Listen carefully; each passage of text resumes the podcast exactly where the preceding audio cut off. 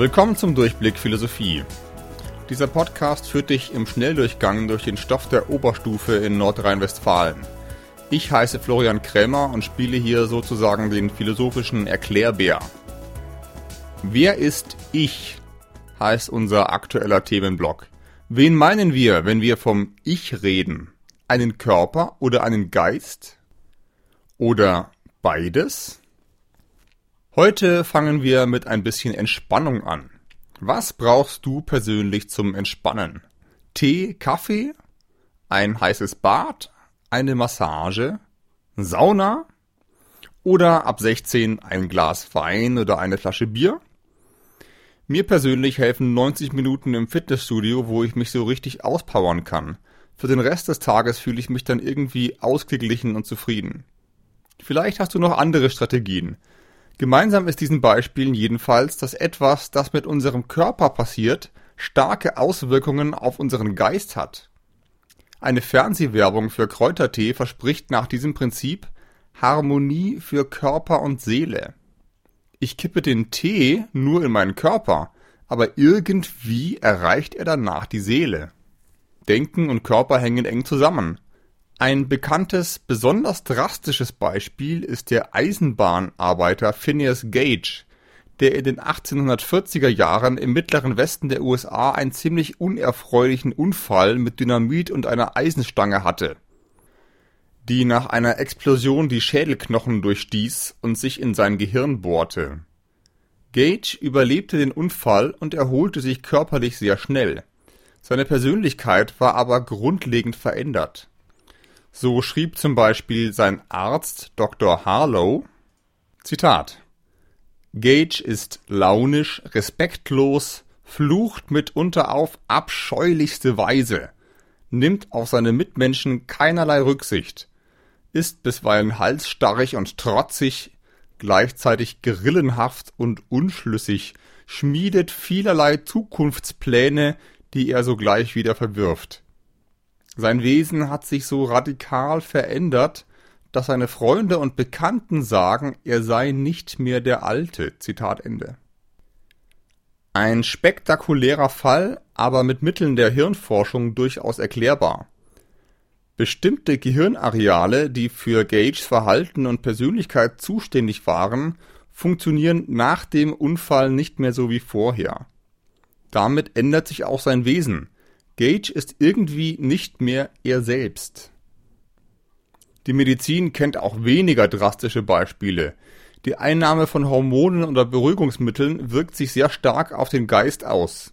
Umgekehrt kann eine positive oder negative Einstellung des Patienten den körperlichen Heilungsprozess unterstützen oder bremsen. Dieser Zusammenhang ist allerdings völlig alltäglich. Was ist daran nun philosophisch interessant? Interessant sollte er vor allem für René Descartes sein, den wir in der letzten Episode kennengelernt haben. Zur Erinnerung. Descartes führte zwei Beweise für die Verschiedenheit von Körper und Seele. Die Seele, das Denkende, existiert sicher, der Körper, das Ausgedehnte, dagegen nicht. Alles Ausgedehnte kann zerteilt werden, die Seele hingegen ist unteilbar. Lateinisch heißt teilen bekanntlich dividieren, das Unteilbare ist also das Individuum. Nun das Problem. Wenn Körper und Seele tatsächlich radikal verschieden wären, wie können sie dann überhaupt zusammenhängen? Wie können sie interagieren? Wenn es stimmt, dass ich eine Seele bin, die einen Körper hat, dann muss diese Seele ja irgendwie mit ihrem Körper in Verbindung treten können um ihm zu sagen, was er machen soll. Die eingangs zitierten Beispiele zeigen außerdem, dass die Verbindung auch umgekehrt funktioniert. Der Körper kann auf das Denken und Fühlen zurückwirken und tut das ja auch permanent. Dass Körper miteinander interagieren, zum Beispiel in der Chemie, passt wunderbar in Descartes Weltbild. Dass die Fähigkeiten der Seele zusammenspielen, wahrnehmen, vermuten, urteilen, fantasieren, geht auch. Wie aber sollen zwei völlig verschiedenartige Substanzen zusammenhängen? Irgendwo müssten sie sich ja sozusagen berühren. Wie sollen sich aber Immaterielles und Materielles gegenseitig berühren? Descartes hat dieses Problem bereits gesehen. Seine Lösung lautet, Seele und Körper hängen über Lebensgeister zusammen. Vereinfacht gesagt, geistern diese Lebensgeister durch den Körper und übermitteln zum Beispiel den Muskeln die Daten der Seele oder übermitteln der Seele die Empfindungen physikalischer Einwirkungen auf den Körper. Man sieht recht schnell die Probleme dieser Antwort. Denn was genau sind denn die Lebensgeister für eine Substanz? Es gibt drei Möglichkeiten und keine von ihnen funktioniert.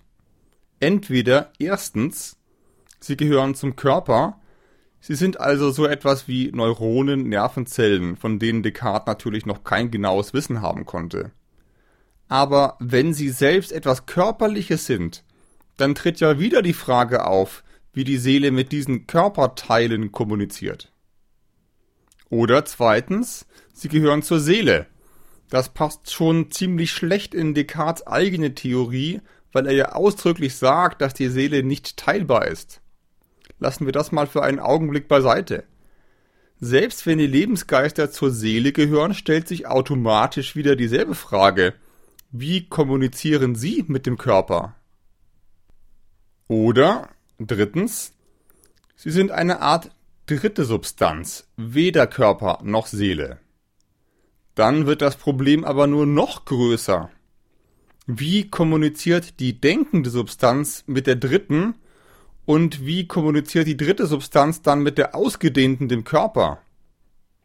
Die Lebensgeister-Idee ist vermutlich eins der ganz großen philosophischen Eigentore. Petrus Gassendi, ein früher Kritiker von Descartes Dualismus, formulierte den Einwand so, Zitat, wenn du nämlich nicht ausgedehnter als ein Punkt bist, wie kannst du mit dem ganzen Körper verbunden werden? Wie auch nur mit dem Gehirn oder einem kleinen Teil desselben, der doch Größe und Ausdehnung besitzt? Und wenn du überhaupt keine Teile hast, wie kannst du dich vermischen mit den Teilchen eines Teiles von ihm? Zitat Ende. Gassendi zieht auf Folgendes ab.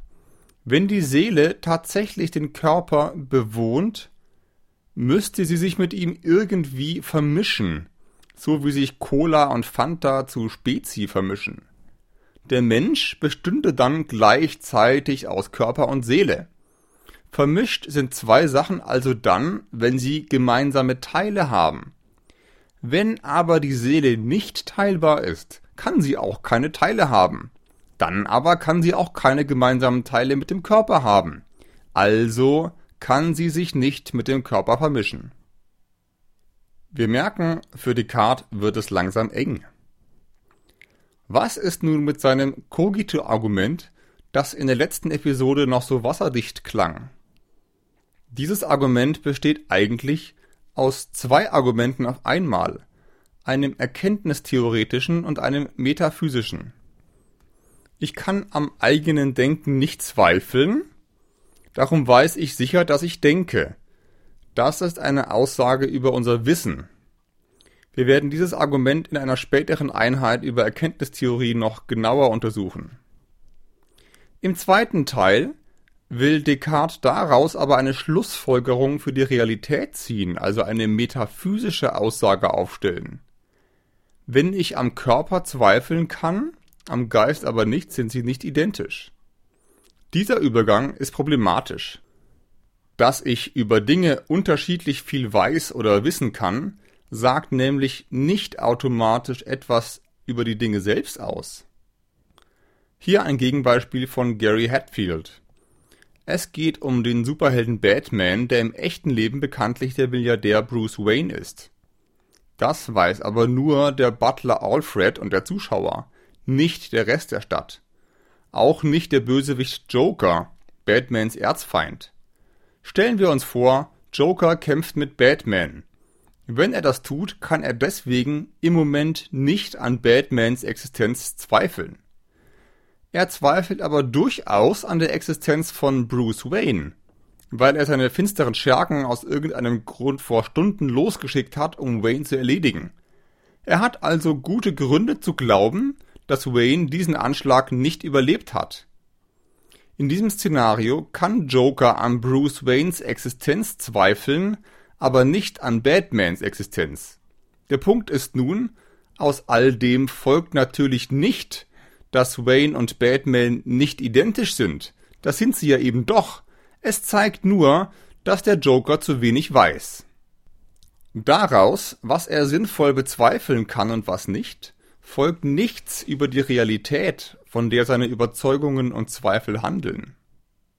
Auf Descartes übertragen heißt dieser Einwand, dass ich an der Existenz des Körpers zweifeln kann, aber nicht an der Existenz des Geistes, ist keine hinreichende Begründung dafür, dass Körper und Geist nicht identisch sind. Es heißt zunächst einfach nur, dass ich über beides unterschiedlich viel weiß. Ob ich an etwas zweifeln kann, ist also ein schlechtes Kriterium für die Frage, ob es existiert. Descartes hat das vielleicht geahnt. In seinen späteren Schriften verwendet er das Cogito-Argument nur noch erkenntnistheoretisch, aber nicht mehr, um eine dualistische Metaphysik zu begründen. Mein Denken ist in dem Moment, wo ich denke, tatsächlich sicher. Das heißt aber eben nicht, dass ein denkendes Ich als eigenständiges Ding existieren muss, dass das denkende Ich, die Res Cogitans, eine eigene Substanz ist. Zur Erinnerung aus der letzten Episode. Eine Substanz ist alles, was sich selbstständig im Sein halten kann. Vereinfacht gesagt, alles, was existieren kann, ohne an etwas anderem dran zu sein. Dass gerade gedacht wird, heißt nur, dass Gedanken existieren, nicht aber, dass diese Gedanken eine Art eigene Substanz bilden. Wie so vieles in der Philosophie wirkt auch diese Konsequenz natürlich irgendwie schräg. Wir müssen ja schon allein sprachlich annehmen, dass es ein Ich gibt, das denkt. Gedanken können sich ja schlecht einfach so selber denken. Immanuel Kant, den wir in Episode 1 kurz kennengelernt haben, schreibt in seiner berühmten Kritik der reinen Vernunft, Zitat, dass ich denke muss alle meine Vorstellungen begleiten können. Zitat Ende. Ich kann mir nichts vorstellen, ohne dass ich gleichzeitig dabei als Vorstellender irgendwie im Spiel bin. Sonst würde ich mir ja etwas vorstellen, das ich mir nicht vorstelle. Das wäre ein Selbstwiderspruch. Kant formuliert aber sehr viel vorsichtiger als Descartes. Dass in allen Gedanken ein Ich im Spiel ist, beweist uns noch nicht, dass dieses Ich etwas ist, das fest jenseits von allem Gedachten oder vom Körper existiert. Es heißt nur, dass das Denken sich selbst als irgendeinen Ich-Punkt setzt. Der scheinbar so einfache Satz Ich denke, ich existiere ist also in Wahrheit sehr, sehr kompliziert. Denn wo existiere ich? In der Wirklichkeit? Aber was ist das? Ist die Wirklichkeit das, was außerhalb von mir ist, wenn ich in dieser Wirklichkeit existiere, existiere ich dann also außerhalb von mir selbst? Oder sind diese Fragen sinnlos? Sind die Ausdrücke ich und existieren vielleicht so elementar, dass man sie nicht mehr auf andere Ausdrücke zurückführen kann? Aber wenn das stimmt, könnten wir dann überhaupt noch irgendetwas Interessantes über sie sagen? Je länger wir nachdenken, desto mehr kommen wir also in Teufels Küche. An dieser Stelle will ich die logischen Probleme des Selbst nicht weiter verfolgen. Spoiler, es gibt noch sehr viel mehr davon. Wir merken uns nur, philosophische Begriffsarbeit ist furchtbar schwierig und furchtbar wichtig. Zurück zum Thema. Wenn ich nun keine Seele bin, bin ich dann am Ende nur ein Körper? Existiert dann etwa nur Materie? Das ist die Position des sogenannten Materialismus, die ich in der nächsten Episode behandeln werde. Heute habe ich deine Gehirnwindungen und Gedanken vielleicht ein wenig verknotet. Ich hoffe, diese Episode war trotzdem aufschlussreich für dich und freue mich, wenn du diesen Podcast weiterempfiehlst und mir ein paar Sterne bei iTunes dalässt. Bis bald!